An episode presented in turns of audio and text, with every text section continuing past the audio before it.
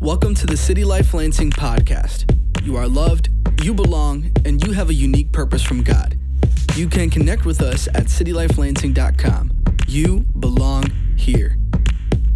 Here's today's message. There's two things before we get started. Chick fil A, it's all about the sauces.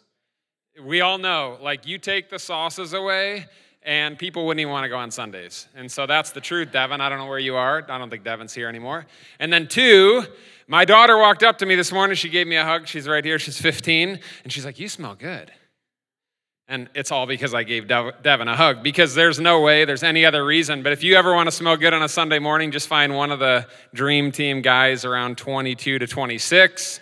You'll smell like a cedar shed before you know it. All right, I'm Josh Block, and I have been a part of City Life since the beginning. And my wife and I and our kids moved to Lansing 11 years ago. And we had been a part of a church plant in Indiana and been in inner city community development and moved here, and it was hard. And we went to almost every church in Lansing. And then somehow my wife met Jerome. And she's like, You got to meet Jerome.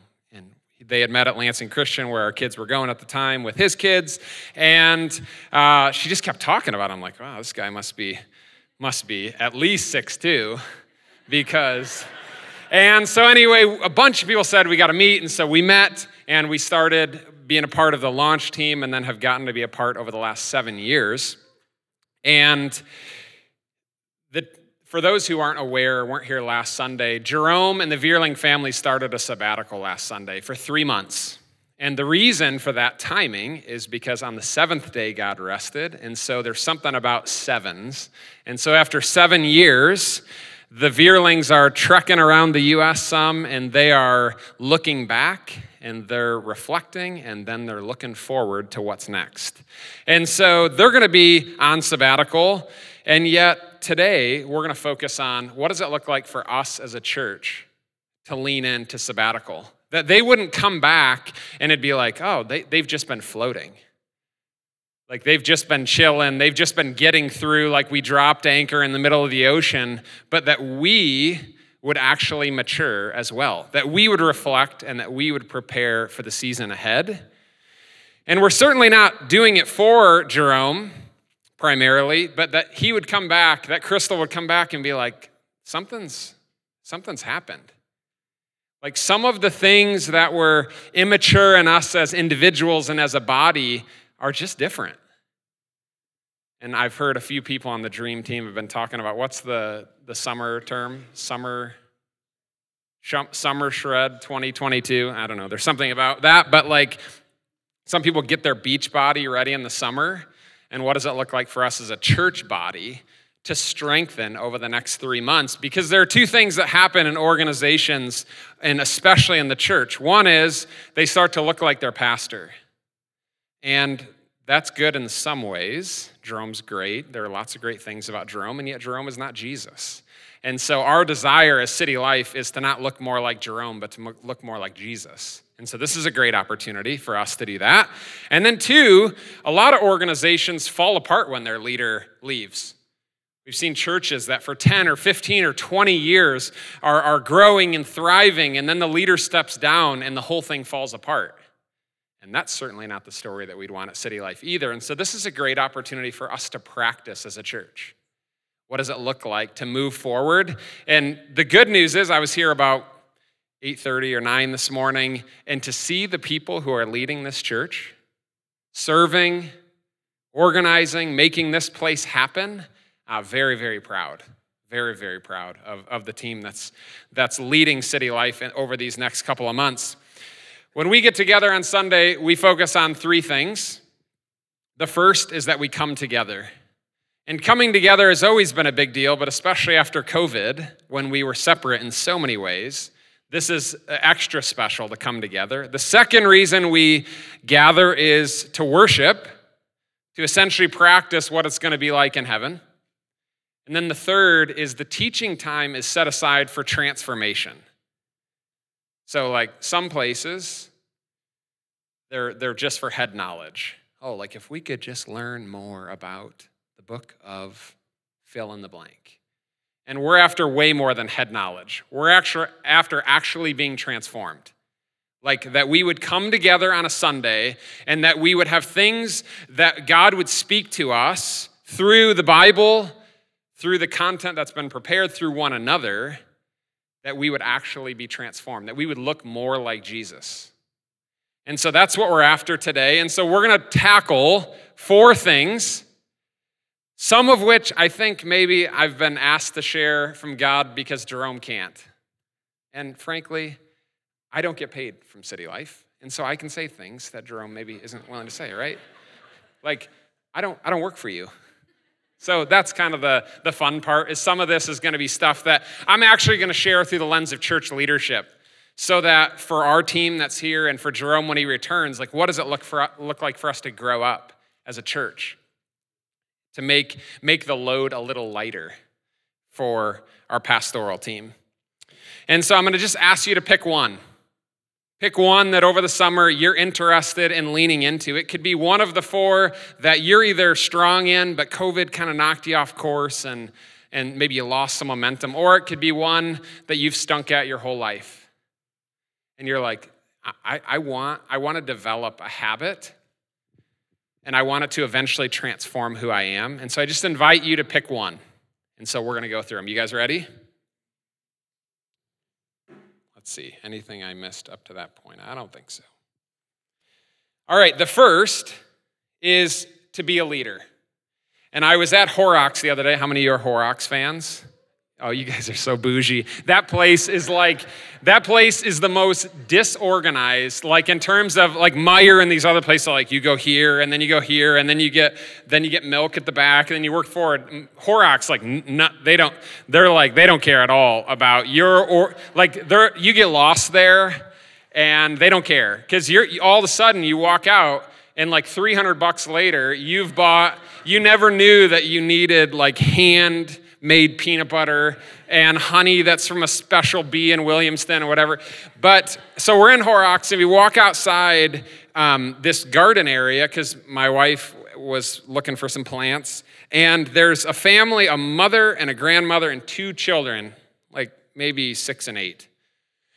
And so she says to the one child, Go in front so that the cart can kind of follow you. And I think she was trying to streamline the experience with two boys. And and uh, this little boy in the back goes, Hey, I want to be a leader. And I was like, so he kind of said it several times, like he was he was the one who was like having to follow in the back. And and I looked at the parents after he said it several times. I was like, Are you sure? Like leadership is difficult.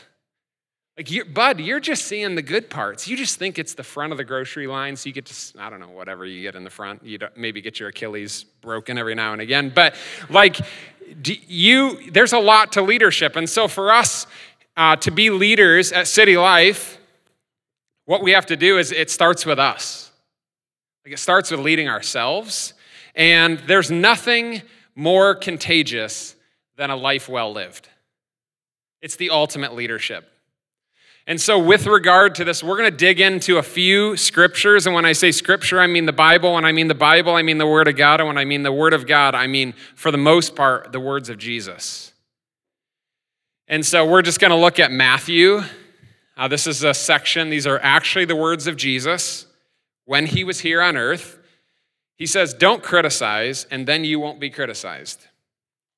For others will treat you as you treat them. And why worry about the speck in the eye of your brother when you have a board in your own? Should you say, Friend, let me help you get that speck out of your eye when you can't even see it because the board in your own? Hypocrite. Or he, he's, not, he's not trying to be mean. He's actually saying, like, you're being an actor. But be the real deal. First, get the board out of your own eye, and then you can see and help your brother. And so this is huge for, for those of us who it's very easy to critique other leaders, the church, other people. I think in Jesus, if it, if it were 2022, Jesus would be like, don't point out the ketchup on your friend's shirt when you don't have any pants on. Like, and that's, I didn't know that that was gonna be funny, but it, like, I'm serious. Jesus, we have, we have brought a complexity to Jesus is like this. uh, you know how like George Washington and, and these people look when they're wearing the wigs and all that kind of like Jesus, fully God, fully man, very present, very engaged, and giving a specific reference to say, like, hey, one of the scriptures in this uh, translation says, don't judge or you will be judged. And as I was driving in this morning, I feel like it's even this idea of self judgment. Like, well, this, this is commonly talked about, like, hey, don't judge somebody else or you'll be judged. This idea of how many of us are judging ourselves all day long is like, be careful there too, right? And so that's the first piece is just to start with me, is to start with me. Be a leader. That's one option to grab this morning.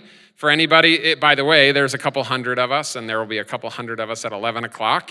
Is that if 25% of us each pick one, we're going to have 100 or 150 people who are focused on starting with ourselves. All right, number two, be a follower. This is another option for us to be a follower. And when I think of being a follower in the church, the words that have come to mind over the last several weeks are that we major on the majors. This is the thing that I think Jerome maybe wouldn't be as likely to say because it sound like complaining, but ultimately that like the keyboard warriors who are like, we should do this and we should have different lotion in the bathroom and we should spend more time talking about Noah and we should, we should, we should. Is like for us as a church to really major on the majors and so I'm going to just tackle a couple of verses that direct us to kind of what I'll call the overarching theme of Scripture. Remind everyone about these things and command them in God's presence to stop fighting over words. Such arguments are useless, and they can ruin those who hear them. In the same verse, just written in a different uh, translation, says, Repeat these basic essentials over and over to God's people.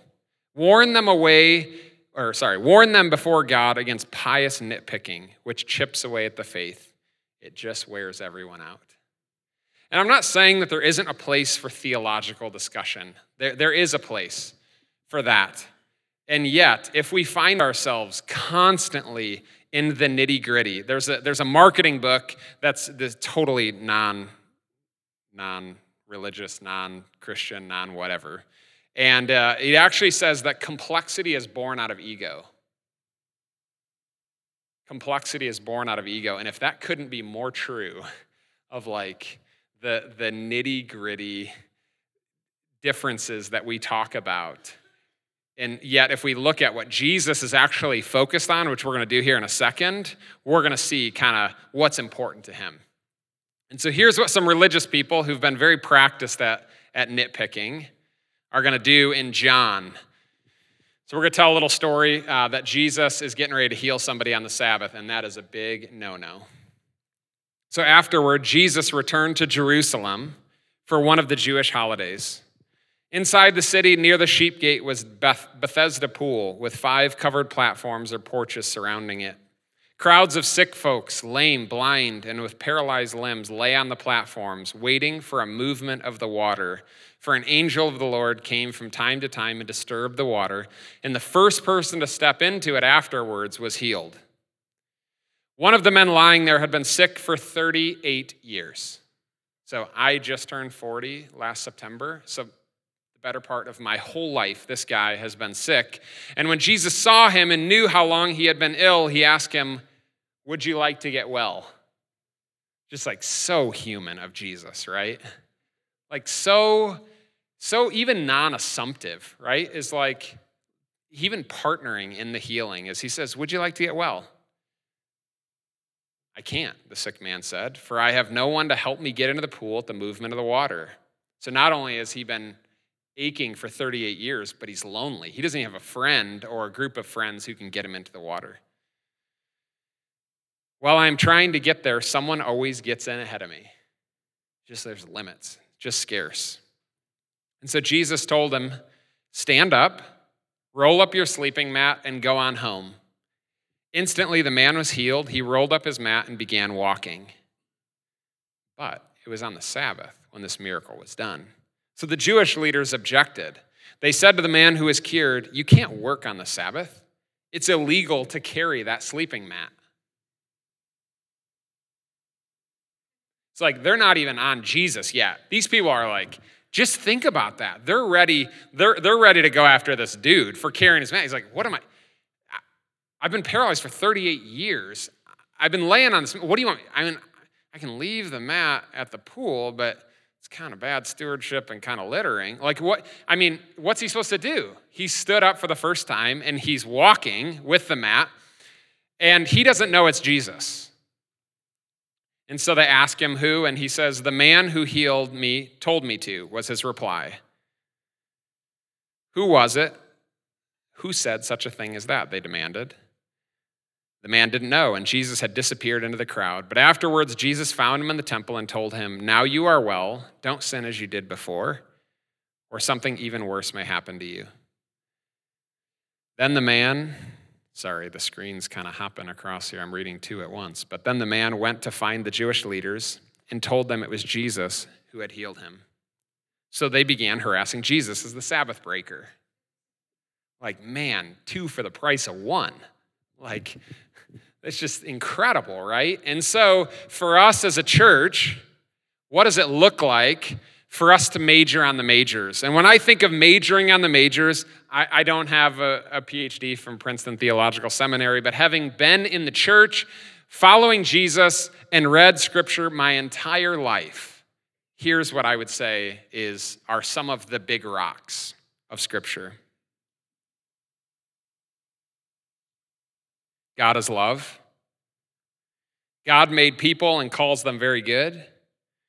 God sent his son Jesus to show us the way and die for our sins. Christians have been given the Holy Spirit inside of us to guide and encourage us as we live out the kingdom of God in a fallen world. Like that, and, and I think that if you put 400 pastors in a room and or 10,000 Christians in a room and you really said, "Hey, would you just write down the handful of things?" I think they'd be pretty close. You know, there might be somebody who tweaks a little more toward one thing or another, but that's the theme of Scripture God is love. And as I walked into church this morning, as I worshiped alongside of you, if there's nothing else that you hear, amidst the complexity and the layers and the shame and the relig- religiosity and all of that sort of stuff, like the entire theme of Scripture is surrounded in love. Like everything creation, Jesus, reconciliation, heaven is all surrounding God's love for us is all surrounding God's love for us. And so that's an invitation. After we move through be a leader, start with us, we got to be a follower, major on the majors. And every church leader in the world will thank you. All right, number three, be family. Be family. And I love this quote. Jonathan David Helser, who wrote many, many songs, but one of them, there, uh, We're no longer slaves to fear. Uh, he lives in North Carolina with his wife, Melissa, and this is a quote that resonates in my life in significant ways is that the more heaven comes to earth, the more the earth looks like family. And Devin hit the nail on the head. We're, we're after access. Like Jesus has given us access, and then we turn around and give access to others. The more that heaven comes to earth, the more the earth looks like family. And so when I think about being family, I think of unity. And what a time we're in for unity. Like if we just stop, we just go like politics, COVID, which led to masks and, and vaccines and social distancing. And then now we're moving into like, then quickly we hopped across, we have, we have uh, a conversation around race and conversation would be a really nice way to put it, right? Like we have debates over what, what kinds of people matter. And then we move from there quickly because our attention span is so short and the media gets paid so much to divide us. And then we move across and it's like abortions next, Ukraine, guns. It's like there's not enough room in the stage. Like, what's next? And so, what does it look like for us as a body to come together and to unite around?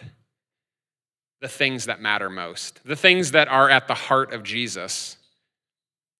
And so let's look to the scripture. This is Romans, And I'm just going to read a, a, piece from Romans, which is uh, Paul writing to the Roman people. So the people in Rome writing to a church. And he says, So let's agree to use all of our energy in getting along with each other, to help others with encouraging words. Don't drag them down by finding fault. You're certainly not going to permit any argument over what is served and not served at a supper to wreck God's work among you, are you? And when he's saying supper, it's because they're not sure now that Jesus has died, like what they can eat and what they can't eat, because there used to be all these restrictions. And so that's not a topic for us all that commonly. I mean, a few of us are, are talking about it, but that's not the big conversation of the day. Today, it's like masks and vaccines and even race and everything else I named, Ukraine. Like, what can we, what can we unite around? What can we call good? Like when we actually dig down into the trenches of these conversations so that we can find something we disagree about, what does it look like to unite? What does it look like to unite?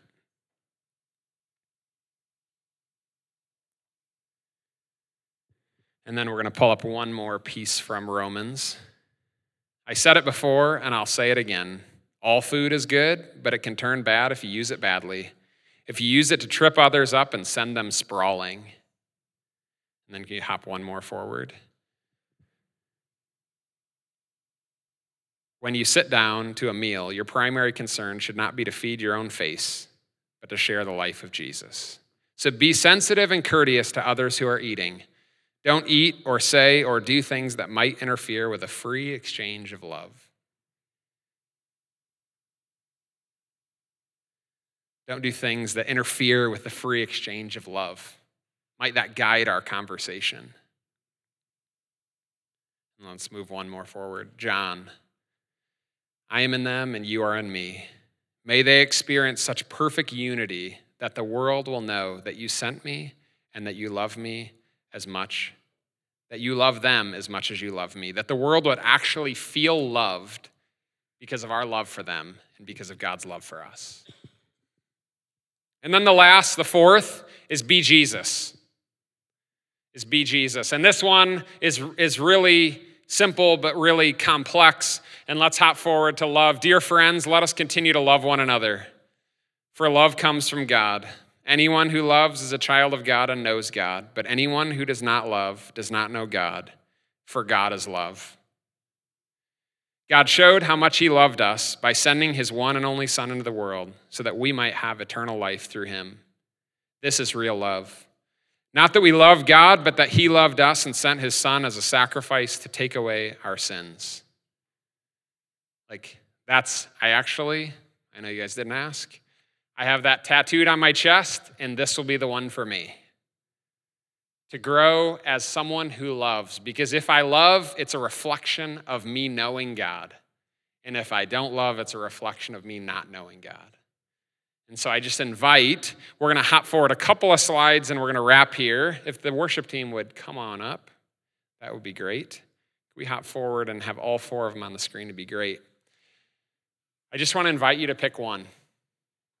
To pick one today and to think through this course of this summer if you're someone who finds yourself critical of those around you a lot, starting with yourself would be a great place.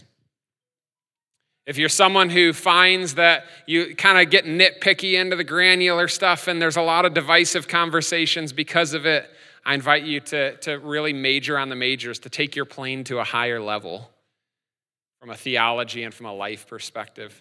Number three, to unite.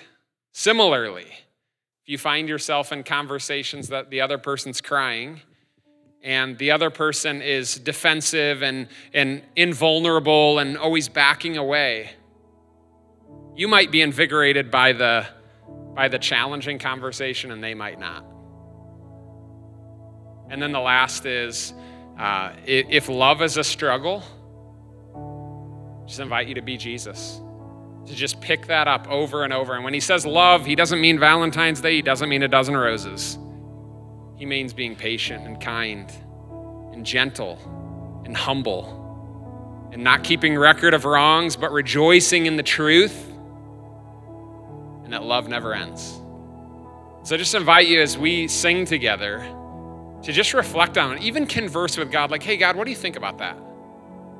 Did I pick the right one? He'll, he'll nudge you. Be like, eh, maybe the one over there, another. And so I'm just going to pray for us. Jesus, as we lean in to being leaders, to being followers, to being family, to being you, we just invite you to encourage us along. We just say, like, we need your help. Would you carry us with your grace and with your truth? That city life would be a group of individuals and a community of people that the world primarily knows we're Christians because of our love one for another. That we'd be the least offended people in the world, that we'd be the most united, that we would be under the banner of the big T truth and the big L love. We love you and we trust you. We just ask that you'd cover us as we go out and we be your people. In Jesus' name. Amen.